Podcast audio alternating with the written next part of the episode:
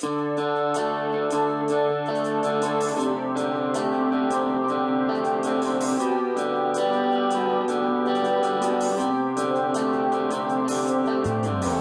to Cato Audio for February 2009. I'm Caleb Brown. In this month's offering, Brian Doherty takes us inside the Heller case that affirmed an individual right to keep and bear arms.